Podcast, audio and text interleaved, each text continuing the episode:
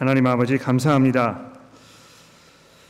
어, 저희가 이사야서에 있는 이 말씀을 통해서 어, 우리가 하나님을 더 깊이 알기 원합니다. 아, 우리의 삶이 변하고 또 주를 기쁘시게 하는 아, 삶을 살기 원합니다. 아, 저희들에게 말씀하여 주시고 또 혹시 저들 가운데 영적 침체 상태에 있거나 또 잠들어 있는 상태에 있는 교우들이 있다면 이 말씀으로 저희를 깨워 주시고 또 주의 말씀을 듣도록 도와주옵소서. 우리 구주이신 예수 그리스도의 이름으로 간절히 기도합니다. 아멘.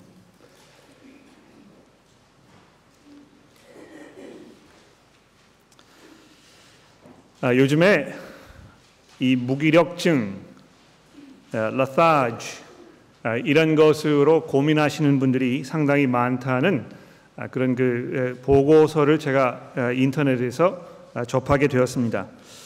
어떤 그 살면서 느끼는 그 회의감이라든지 또 피로감, 의욕 저하, 우울증 아 이런 것들이 삶 속에 굉장히 두드러지게 현대인들에게 나타나고 있다 하는 아, 그런 그 보고서의 내용인 것입니다.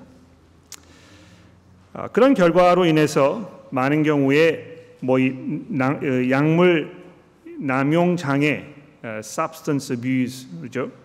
아, 이런 것으로 고생하게 되는 분들이 상당히 많다는 이야기를 듣기도 했습니다.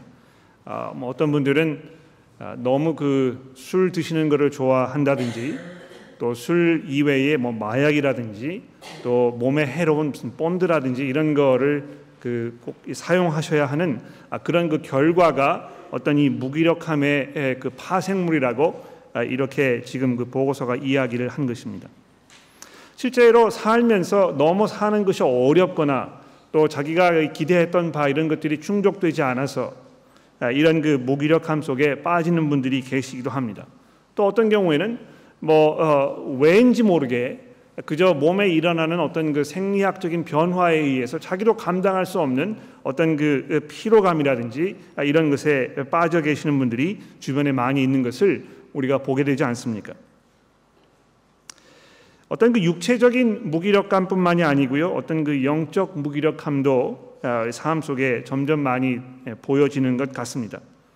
하나님에 대해서 이 회의적인 그런 그 마음을 가지고 있거나 또 자기가 지금 처해 있는 상황이 가져다 주는 어떤 그 정신적인 그 중압감 아, 이런 것으로 인해서 어, 이 굉장히 그 무기력하게 힘을 쓸 수 없는 아, 그런 생활을 살고 있을 수도 있는 것입니다.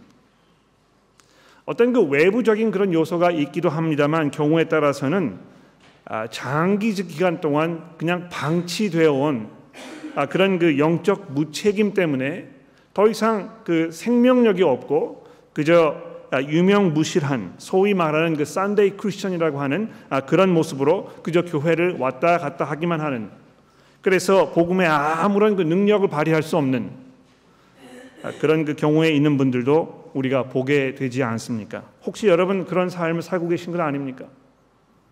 우리가 이 예수 그리스도의 그 복음 가운데에서 주를 위해서 정말 기쁘고 감사하는 감격이 넘치는 그런 삶을 살기보다는 그저 아, 어떤 그 죽은 나무처럼 그냥 자리만 차리하고 있고 거기에 아무런 열매도 맺히지 않는 아, 그런 삶을 혹시 우리가 살고 있는 것은 아닌지 이 시간 돌아보기를 원하는 것입니다.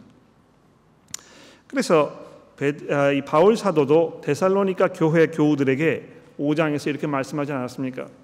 우리가 이 빛의 자녀이기 때문에 더 이상 잠자는 그런 상태에 있지 말고 우리가 깨어서 주를 위하여 살자고 이렇게 우리에게 말씀하고 있습니다. 어, 이스라엘 백성들이 영적 무기력함 속에 빠져 있었습니다. 아, 이 아수르 군대가 쳐들어와서 예루살렘을 포위해 가지고 정말 그 절체절명의 위기 가운데 있었지만 하나님께서 능력으로 찾아오셔서 그 아수르 군대를 다 무찌르시고 이들 다 쫓아 보내시지 않았습니까? 그것이 이사야서 37, 38, 39장의 내용이었습니다. 위기가 지나가고 나니까 좀 한숨을 돌리게 되고 또 경제적으로 상황이 좋아지고 이렇게 하다 보니까 아, 자기가 처해 있던 그 위기에 대한 그 어떤 그 인식이라든지 이런 거 전부 금방 사라져 버리고 그저 다시 예전의 모습으로 그냥 돌아가 버리게 된 것입니다. 실제로 뭐 우리가 신앙생활을 하다 보면은요 그런 경우를 우리도 많이 경험하지 않습니까? 좀 인생의 위기가 오게 되면 정신이 바짝 들어가지고 뭐 금식을 시작하기도 하고 갑자기 열심히 교회 열심히 나오고 기도도 하게 되고 뭐 이 성경도 열심히 읽는 것처럼 이렇게 하다가 상황이 조금 진전이 되는 것처럼 느껴지게 되면 점점 점점 그런 열기가 식고 그래서 예전의 상태로 돌아가 버리는 아, 이런 모습들 우리가 가끔 보게 되는데요. 이스라엘 백성들이 딱 그런 상황에 있었던 것입니다. 어, 그런데 하나님께서 아, 좀 이렇게 상황이 편해져 있는 이스라엘 백성들에게 이사야 선지자를 보내셔서 그들에게 위로의 말씀을 전하신다고 전하시겠다고 이렇게 이야기합니다. 아마 이스라엘 백성들이요 이 이사야 선지자의 이야기를 듣고 뭐코 웃음을 쳤든지 또는 상황을 이해하지 못했든지 이 말씀이 그들에게 아무런 영향력이 발휘되지 않았던 것처럼 보입니다. 자기네들이 지금 뭐 편하게 살고 있고 위기가 지나갔고 그래서 뭐 전혀 하나님에 대해서 어떤 그 긴박감이라든지 긴장감이 결여된 그런 상황에 있었는데 하나님께서 느닷없이 이사야 선지자를 보내가지고 내가 너희들을 위로하기 원한다 이렇게 이야기하니까 하나님 우리가 지금 편하게 살고 있는데 하나님의 위로가 뭐 필요합니까? 아, 아마 이런 생각을 가지고 있었을 것입니다. 그런데 여기 여러분 보십시오. 그런 상황에 있는 이스라엘 백성들에게 하나님께서 무슨 말씀을 하십니까? 얘들아, 너희가 지금 알지 못할 것이지만 한 100년, 120년이 지난 후에 너희에게 지금까지 경험해 보지 못했던 가장 최악의 그런 그 상황이 전개될 것이다. 너희가 지금은 알지 못하지만 바벨론이라는 나라를 내가 데리고 와서 너희를 초토화시킬 것이다. 너희가 지금까지 계속해서 하나님의 말씀을 듣지 아니하고 영적 무기력함 속에서 그저 나태한 모습으로 살고 있고 너희 멋대로 이방신들을 쫓아 살면서 마치 그것이 이 삶의 가장 최선의 방법인 것처럼 떵떵거리며 살고 있는 너희들을 향한 나의 진노의 잔이 너희들에게 쏟아 부어질 것이다. 이렇게 경고하셨다는 것입니다. 그래서 오늘 본문 말씀 이사야서 51장에 이제 보시면 여러분 성경책 가지고 계시죠? 아, 그냥 제 말을 듣지 마시고 본문을 잘 들여다 보십시오. 아, 이사야서 51장 17절 말씀에 예루살렘에 대해서 하나님 이렇게 말씀하십니다. 여호와의 손에서 그의 분노의 잔을 마신 예루살렘이여 예, 예루살렘이여 지금 마치 술에 취해 가지고 뭐 비틀거리면서 정신을 못 차리고 어, 이런 상태에 있는 모습을 하나님 말씀하고 있지 않습니까? 아마 이 이야기를 들었을 때 예루살렘에 있던 사람들이 뭐 도무지 이해를 하지 못했을 거예요.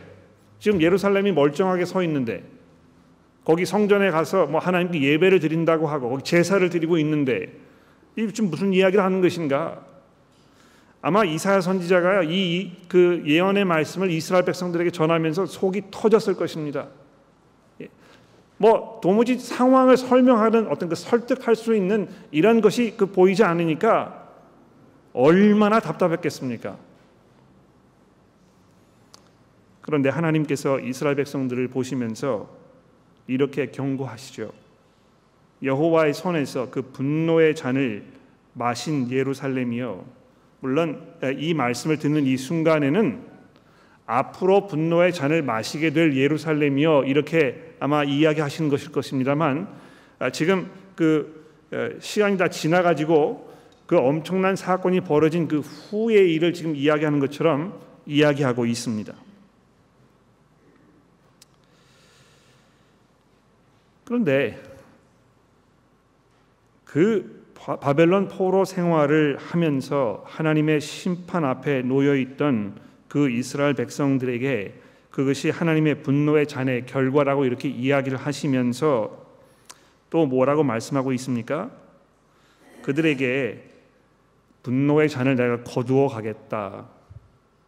너희들이 지금까지 알지 못했던 그런 끔찍한 일이 바벨론을 통해서 너에게 이루어질 것이지만 그것이 나의 그 분노의 잔을 너희가 마시는 그 결과로 일어난 것이지만 그러나 내가 그것을 너희에게서 거두어 갈 것이다. 아, 그래서 51장 22절 말씀 보십시오. 내 주 여호와 그의 백성의 억울함을 풀어 주시는 내 하나님이 이같이 말씀하시되 보라 내가 비틀거림치게 하는 잔 곧 나의 분노의 큰 잔을 내 손에서 거두어 가서 내가 다시는 마시지 못하게 하고 그 잔을 너를 괴롭게 하던 자들의 손에 두리라 그들이 일찍이 내게 이르기를 엎드리라 우리가 넘어가리라 하던 자들이라 너를 넘어가는 그들에게 내가 허리를 딴것 같이 길과 같이 갖게 하였느니라. 여러분 이거 보십시오. 이스라엘 백성들이요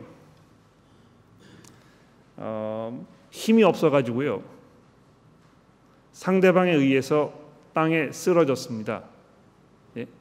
예? 근데 그 쓰러진 이스라엘을요 예, 지금 그 어, 이스라엘의 적들이 위로 다 밟고 지나가는 것입니다.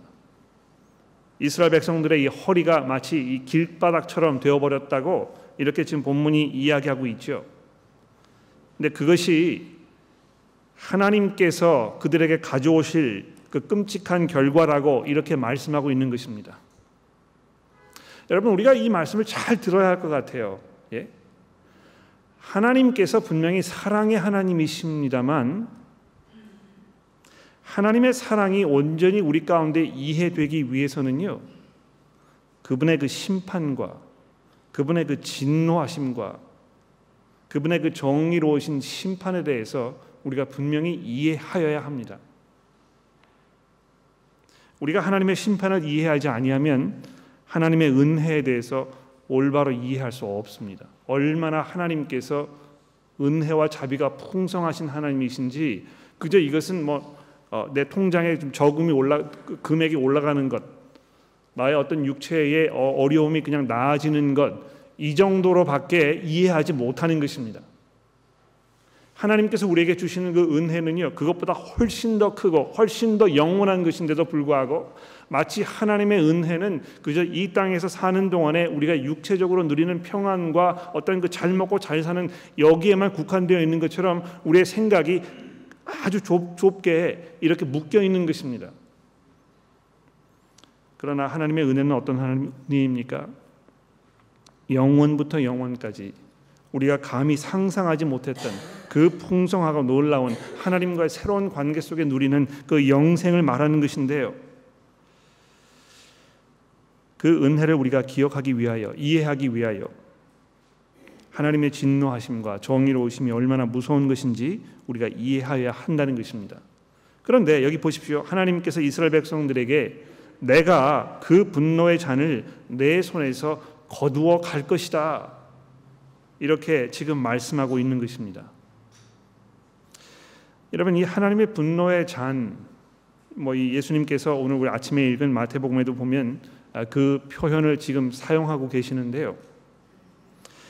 어, 하나님께서 진노하시는 것을 이렇게 이 잔에 가득 담겨 있는 포도주로 이렇게 성경에서 자주 설명하고 있습니다. 여러분 뭐 포도주를 좋아하시는 분 많이 계실 겁니다. 아, 뭐좀 한한 잔 정도 드시면 기분이 좋아지시죠. 한 병을 드시면 정신이 몽롱해지실 것이고요. 한 두 병 정도 드시면 그 다음엔 인사불성 생각나지 않을 것입니다. 비틀거리면서 자기가 무슨 짓을 하는지도 이해하지 못할 것입니다. 아마 그래서 성경이 이 하나님의 진노하심에 대해서 이야기할 때 이 잔이라는 포도주 잔이라는 것을 사용하는 것 같아요. 예, 이것을 마시게 되면은요 여기에 빠지게 되면 헤어나지를 못하는 것입니다. 정신을 차릴 수가 없어요. 자기 가담지를 못하는 것입니다. 모든 것을 다 잊어버리고 주절주절 되면서 그 추한 모습으로 살아가는 알코올 중독에 빠져서 전혀 힘을 쓰지 못하는 그 사람의 그 비참한 모습을 한번 생각해 보십시오. 어, 이 목사가 이제 이런 자리에서 이런 그 기회를 놓칠 수가 없겠지요. 여러분 술 마시는 거 좋아하시죠? 어, 예수 그리스도의 제자라고 하면서 여러분이 술 취하시는 일을 반복적으로 하신다면 어, 회개하셔야 합니다. 예. 아, 술 취하는 것은요 방탕한 것입니다. 하나님께서 원치 않으세요. 그리스도의 제자라고 내가 살면서 매일 술 없이 살 수 없다는 상황에 있으시게 되면 무언가 대단히 그 잘못된 일이 좀 여러분의 삶 속에 벌어지고 있는 것입니다. 왜 그렇습니까? 성령의 열매는 우리로 하여금 절제하고 정신이 분명하고 깨어 있고 자기를 근신할 수 있는 이런 모습을 말하는 것입니다. 그러나 이 알코올은요 그것을 멈추게 만듭니다. 우리로 하여금 자신을 잊어버리게 하고 자신을 가듬지 못하게 하고 어, 이런 것을 우리에게 드러내는 것이기 때문에 물론 한두 잔 정도 즐기시는 거 괜찮다고 저는 생각합니다. 성경이 분명히 그렇게 얘기하고 있는 게 분명합니다. 그러나 술 취하시는 것 대단히 잘못된 것입니다. 어, 그래서 이스라엘 백성들이 이 분노의 잔을 마시면서 비틀거리면서 자기를 가듬지 못하고 헤어날 길이 없는 이런 상황 속에 놓여 있는 것을 보시면서 하나님께서 얘들아 내가 그 잔을 이제 너에게서 거두어 갈 것이다. 더 이상 너희로 하여금 그것을 마시지 않아도 되도록 내가 은혜를 베풀 것이다. 이렇게 말씀하고 있는 것입니다. 그런데 이렇게 하나님께서 하신 그 의도가 무엇인가? 왜 하나님께서 지금 이스라엘 백성들에게 이런 은혜를 베푸시는 것인가? 여기 본문이 여러 가지를 우리에게 설명하고 있습니다. 몇 가지만 살펴볼까요? 51장 1장 12절에 보십시오. 하나님의 그 기본 그 큰 의도가 무엇입니까? 이르시되 너희를 위로하는 자는 나 곧 나이니라. 예? 하나님의 그 기본적인 의도하신 바는 무엇입니까? 이스라엘 백성들을 위로하시는 것입니다. 제가 이 두 번째 시리즈를 시작하면서 여러 번 말씀드렸습니다만 이사야서의 후반부인 40장부터 66장까지의 큰 주제는 하나님의 이 위로하심입니다. 그것이 바로 하나님께서 이사야 선지자에게 맡기신 그 메시지의 핵심입니다. 여러분 여기 말씀하는 이 위로라는 것은요. 그저 뭐 같이 울어주고 같이 마음 아파해주고 이렇게 등을 토닥거려 주는 아, 그 정도의 이 위로를 말하는 것이 아니고 그들에게 편안함을 회복시켜 주시는 것입니다. 여러분 그 12절 13절의 말씀을 보십시오. 하나님께서 이스라엘 백성들에게 너희의 그 불필요한 두려움을 내가 다 거두어 갈 것이다. 너희를 어려운 상황으로 몰아넣은 아, 그 사람들에 대한 너의 그 근거 없는 이유 없는 이런 불필요한 두려움 이것을 내가 다 거두어 가서 정말 너희의 마음이 편안하게 되는 그것을 내가 약속해 준다. 이렇게 말씀합니다. 여러분 어려운 일을 당하시면은요. 주변에 친하게 지내시는 참 마음이 따뜻한 분들 오셔서 아, 손도 잡아 주시고 안아 주시고 포옹해 주시고 먹을 것도 갖다 주시고 같이 울어 주시고 이러면 마음속에 위로가 많이 되시죠. 그렇지 않습니까? 내가 혼자가 아니고 누가 나의 아픔을 나누어 주고 있다고 이렇게 생각하면 큰 마음의 위로가 분명히 되는 것입니다. 내가 병원에 몸이 아파서 누워 있는데 아무도 나를 찾아오는 사람이 없고 그저 내가 이 모든 것들을 다 해결해야 한다는 그런 상황이 있다고 생각해 보십시오. 얼마나 절박하겠습니까? 그러나 결과적으로는 누가 나를 찾아와도 내가 당하는 그 문제에 대한 아, 근본적인 해결을 주지는 못합니다. 상황이 나아지지가 않는 것입니다. 아, 제가 목사로서요 아, 그런 데서 굉장히 무기력함을 많이 느낍니다. 어려운 상황에 놓여 있는 교우분들 제가 찾아가서 같이 기도하고 이렇게 하지만 제가 찾아갔다고 해서 그분의 처해 있는 그 상황이 순간적으로 바뀌어지거나 무슨 기적이 일어나거나 이렇지 않는다는 것이지요. 저도 어떻게 뭐 이 문제를 해결해야 할지 막막한 것입니다. 그러나 하나님 어떤 분이십니까? 하나님께서는 그 능력의 하나님이시라고 너를 창조한 하나님이라고 그 바다에 그, 그 일어나는 그 큰 파도 물결을 하나님께서 일으키시는 분이시라고 이렇게 말씀하고 있지 않습니까? 그런 하나님께서 지금 이 분노의 잔을 걷어 가시면서 이스라엘 백성들에게 누구도 상상하지 못했던 그런 깊은 평안과 위로를 주실 것이라고 약속하고 있는 것입니다. 두 번째로 51장 아, 16절에 보십시오. 내가 내 말을 내 입에 두고 내 손 그늘로 너를 덮었나니 이는 내가 하늘을 펴며 땅의 기초를 정하며 시온에게 이르기를 너는 내 백성이라 말하기 위함이니라. 여러분 하나님께서 왜 지금 이 분노의 잔을 거두가는 것입니까? 이스라엘 백성들을 다시 자기에게 부르셔서 하나님의 백성이라는 그런 그 칭함을 받게 하기 위하여 이렇게 하셨다는 것입니다.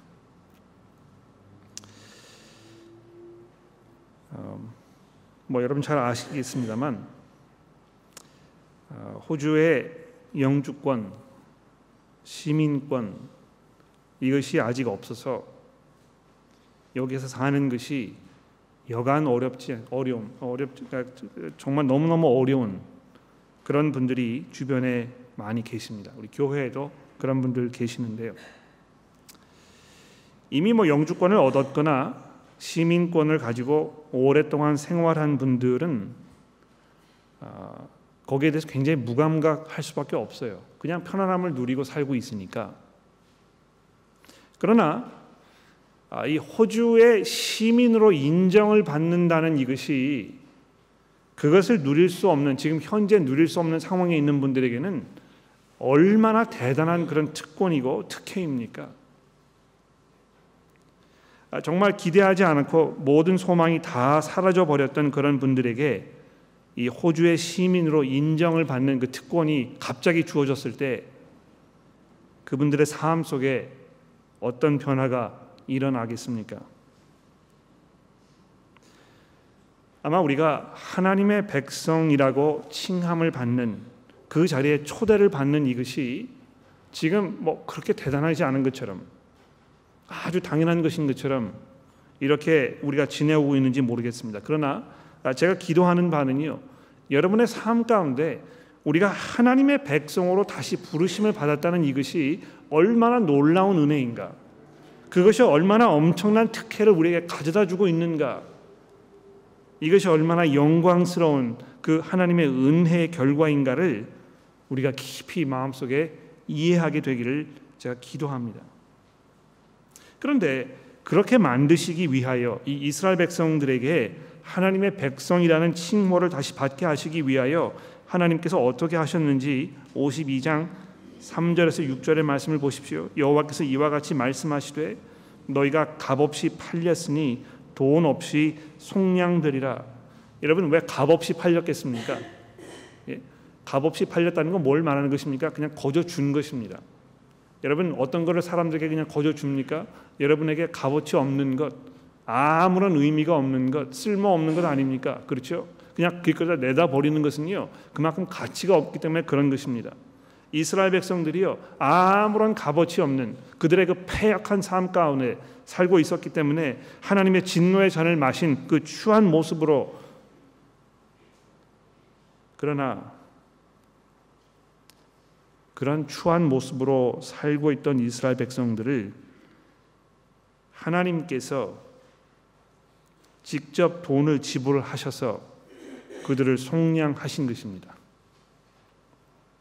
이스라엘 백성들이 자기 자비로 자기 스스로의 어떤 그 자유를 얻은 것이 아니고요. 아무런 힘도 쓸 수 없는 무기력함 속에 있는 그들을 하나님께서 웬 이유인지 스스로 자비를 내셔서 통장을 다 털으셔 가지고 그들을 사신 것입니다. 주 여호와께서 이와 같이 말씀하시되 4절입니다. 내 백성이 전에 애굽에 내려가서 거기에 거리하였고 아수르인들은 공연히 그들을 압박하였도다. 그러므로 이제 여호와께서 말씀하시되 내 백성이 까닭 없이 잡혀갔으니 내가 어, 여기서 어떻게 하랴? 여호와께서 말씀하시되 그들을 관한하는 자들을 떠들며 내 이름을 항상 종일토록 더럽혔도다. 여러분 이스라엘 백성들이 포로로 잡혀가 가지고요. 잡혀온 그들을 바라보는 이 압제자들이 얼마나 하나님을 조롱했겠습니까? 뭐 이 하나님의 이름에 먹칠을 하는 그런 하나님의 백성들 아무런 값어치 없는 그냥 잘라버리고 모른 체 하면은 더 속이 편할 텐데요. 하나님께서 그렇게 하지 아니하시고 그들을 부르셔서 자기의 백성으로 삼으시기 위하여 스스로 그 값을 지불하신 것입니다. 왜 그렇게 하신 것입니까? 52장 6절에 보십시오. 그러므로 내 백성은 내 이름을 알리라. 그러므로 그 날에 그들이 이 말을 하는 자가 나인 줄을 알리라. 내가 여기 있느니라. 하나님께서 얼마나 그 이스라엘 백성들에게 자기 자신을 알리시고 그들로 하여금 이 정신을 차려서 하나님과 올바른 관계 속에 들어가게 하기를 하셨는지 지금 여기 이야기하고 있지 않습니까? 그리고 마지막으로 거룩한 팔 여기에 대해서 말씀하고 있습니다. 7절 말씀해 보십시오. 좋은 소식을 전하며 평화를 공포하며 복된 소식으로 가져오며 구원을 공포하며 시온을 향하여 이르기를 내 하나님이 통치하신다는 자의 발을 아, 자의 산을 넘는 발이 어찌 그리 아름다운가 내 파수꾼들의 소리로다 그들이 소리를 높여 일제히 노래하니 이는 여호와께서 시온으로 돌아오실 때에 그들의 눈을 마주 보리로다 너 예루살렘의 황폐한 곳들아 슬픈 소리 아 기쁜 소리를 내어 함께 노래할지어다 이는 여호와께서 그의 백성을 위로하셨고 예루살렘을 부속하셨음이니라 여호와께서 열방의 목전에서 그의 거룩한 팔을 나타내셨으므로 땅 끝까지도 모두 우리 하나님의 구원을 보았도다. 왜 하나님께서 지금 분노의 잔을 이스라엘 백성들에게서 거두어 가시고 계신 것입니까? 하나님의 그 능력의 팔, 그분의 그 거룩하신 그 팔, 힘 있는 팔 이것이 나타나서 땅 끝에 있는 모든 사람들이 그 능력의 손을 보고 하나님의 구원을 알게 될 것을 하나님께서 의도하셨기 때문이라고 이야기하고 있는 것입니다. 여러분 그 어, 제가 오늘 설교 본문을 정하면서 어, 일부러 이제 그 앞부분에 51장 앞부분에 있는 것을 제가 어, 포함시키지 않았는데요. 너무 뭐 분량이 많고 시간이 많이 지나가서 말씀드리기가 어려워서 제가 불, 아, 음, 제외를 시켰습니다만 그 앞부분에 보시면 이스라엘 백성들이 하나님을 향해서 하나님이여 하나님의 팔이 어디 있습니까? 어, 하나님께서 그렇게 능력이 많으신 분이신데 하나님의 그 팔, 그 거룩한 손 이것이 어디 있습니까? 이렇게 물어보는 장면이 나타납니다. 아, 거기에 대해서 지금 하나님 이렇게 대답하고 계시는 것이죠. 여호와께서 열방의 목전에서 그의 거룩한 팔을 나타내셨으므로 땅 끝까지도 모두 우리 하나님의 구원을 보았도다. 우리가 다음 주에 보게 될 52장, 아, 53장의 말씀에 보게 되면 이 거룩한 팔이라는 표현이 또 한 번 등장하는 것을 여러분 보시게 될 겁니다. 다음 주에 제가 더 말씀을 드리도록 하겠습니다. 왜 하나님께서 거룩한 팔을 드러내셔서 그분의 구원을 땅 끝까지 이르게 하셨습니까? 왜 이스라엘 백성들을 구원하셔서 그의 백성으로 삼으신 것입니까? 그들로 하여금 더 이상 영적인 무기력 상태에서 하나님의 이름에 먹칠을 하는 그런 모습으로 살지 아니하고 그들에게 그 처해 있는 상황에서 일어나서 새로운 삶으로 들어가도록 하시기 위하여 그렇게 하신 것입니다. 그래서 52장 11절 말씀해 보십시오. 너희는 떠날지어다 떠날지어다 어디서 떠나라고요? 바벨론에서 떠나라고 얘기하는 것입니다. 뭐 지금 바벨론에 있지 아니하고 예루살렘에 지금 있기 때문에요. 지금 뭐 이사야 선지자가 무슨 이야기를 하는지 이들이 잘 알아듣지를 못했을 것입니다.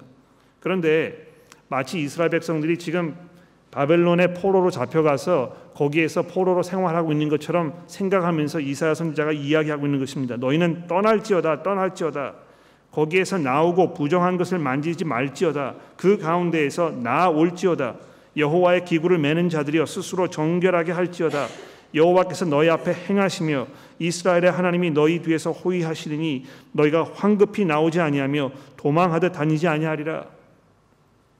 여러분 이그 애굽 땅에서 출애굽하던 아, 그 상황을 연상시키는 아, 그런 장면이 지금 여기 등장하고 있습니다.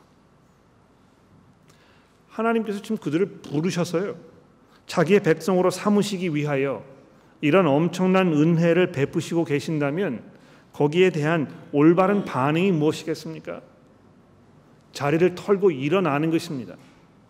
거기 그냥 주저앉아 가지고요. 계속 술을 마시면서 정신을 못 차리는 그런 상황 속에서 무기력하게 앉아 있지 않는 것입니다. 떠날 차비를 하는 것입니다. 짐을 다 싸고요. 거기에서 나와서 더 이상 그 부정함 가운데 뒹굴지 않는 것이죠.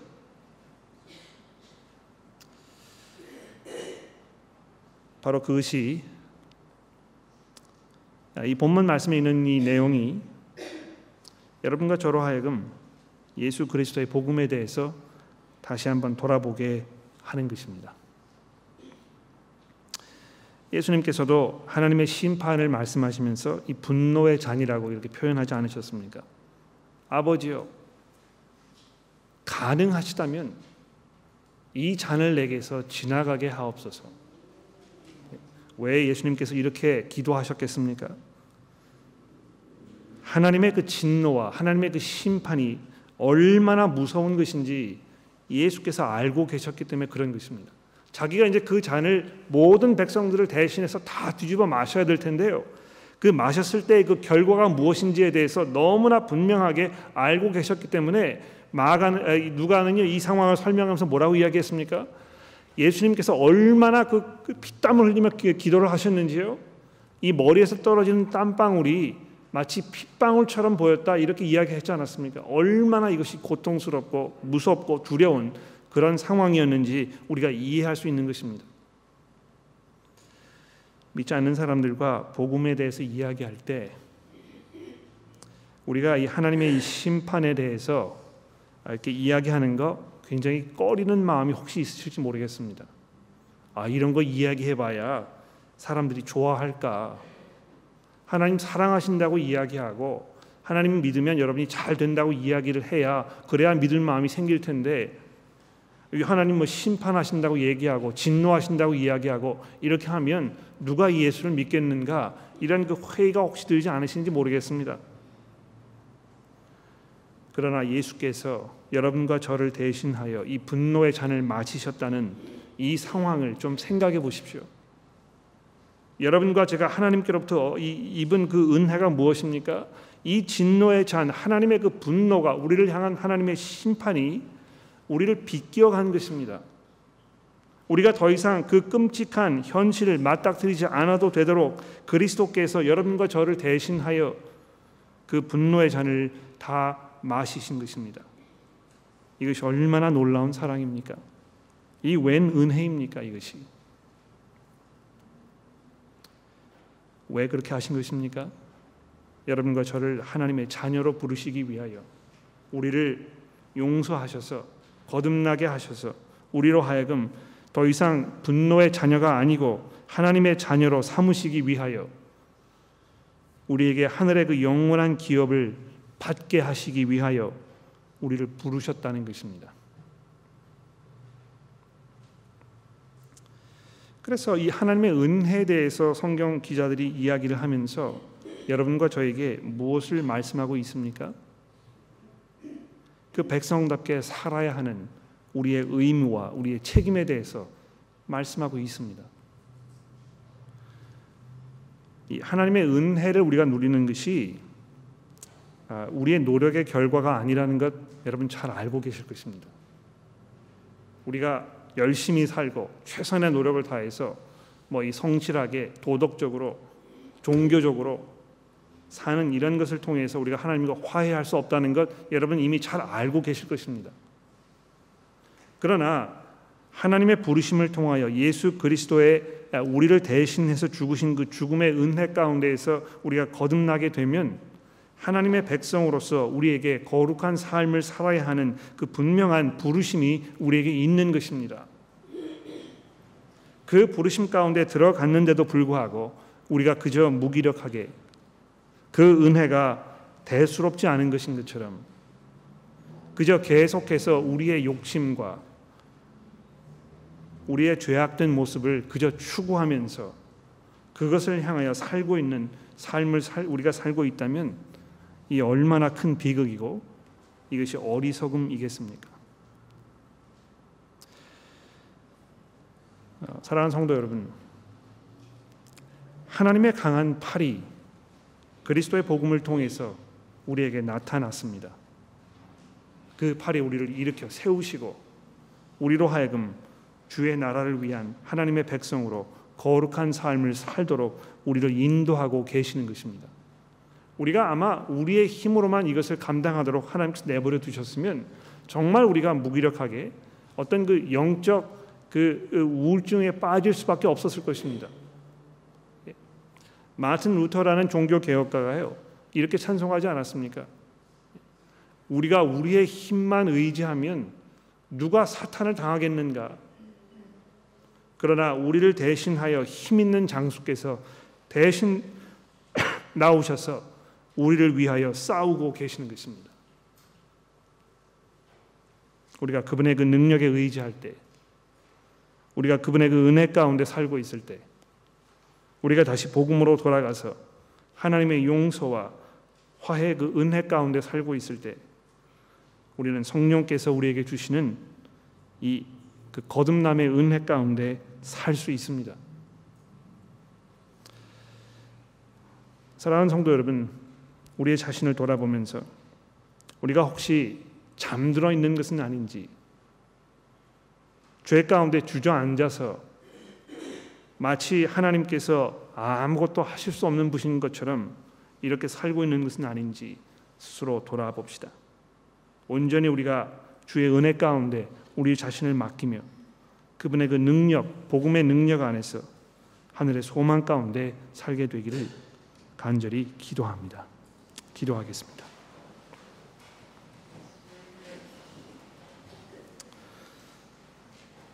하나님 아버지 감사합니다.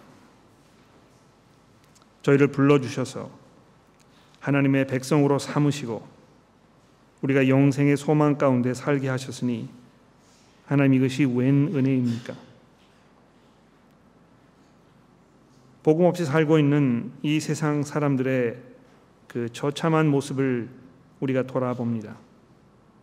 그들의 삶이 얼마나 황폐하고 얼마나 소망 없는 삶이며 부질없는 삶인지 우리가 돌아보게 됩니다. 그러나 우리를 그 삶 속에 그냥 내버려 두지 아니하시고 하나님의 은혜 가운데서 주의 백성으로 부르셨으니 하나님이여 저희로 하여금 그 부르심에 합당한 삶을 살도록 능력으로 저희를 인도하여 주옵소서. 저희들로 하여금 하나님의 그 강한 팔이 이 온 이방 사람들에게 온전하게 드러나는 그런 은혜가 있도록 저희를 사용하여 주옵소서. 하나님 저희를 도와주셔서 우리가 우리의 이 욕심과 우리의 우상들을 쫓아가는 그런 삶을 던져버리고 우리의 구주이신 예수 그리스도의 능력 안에 살 수 있도록 저희를 도와주시기를 우리 구주이신 예수 그리스도의 이름으로 간절히 기도합니다.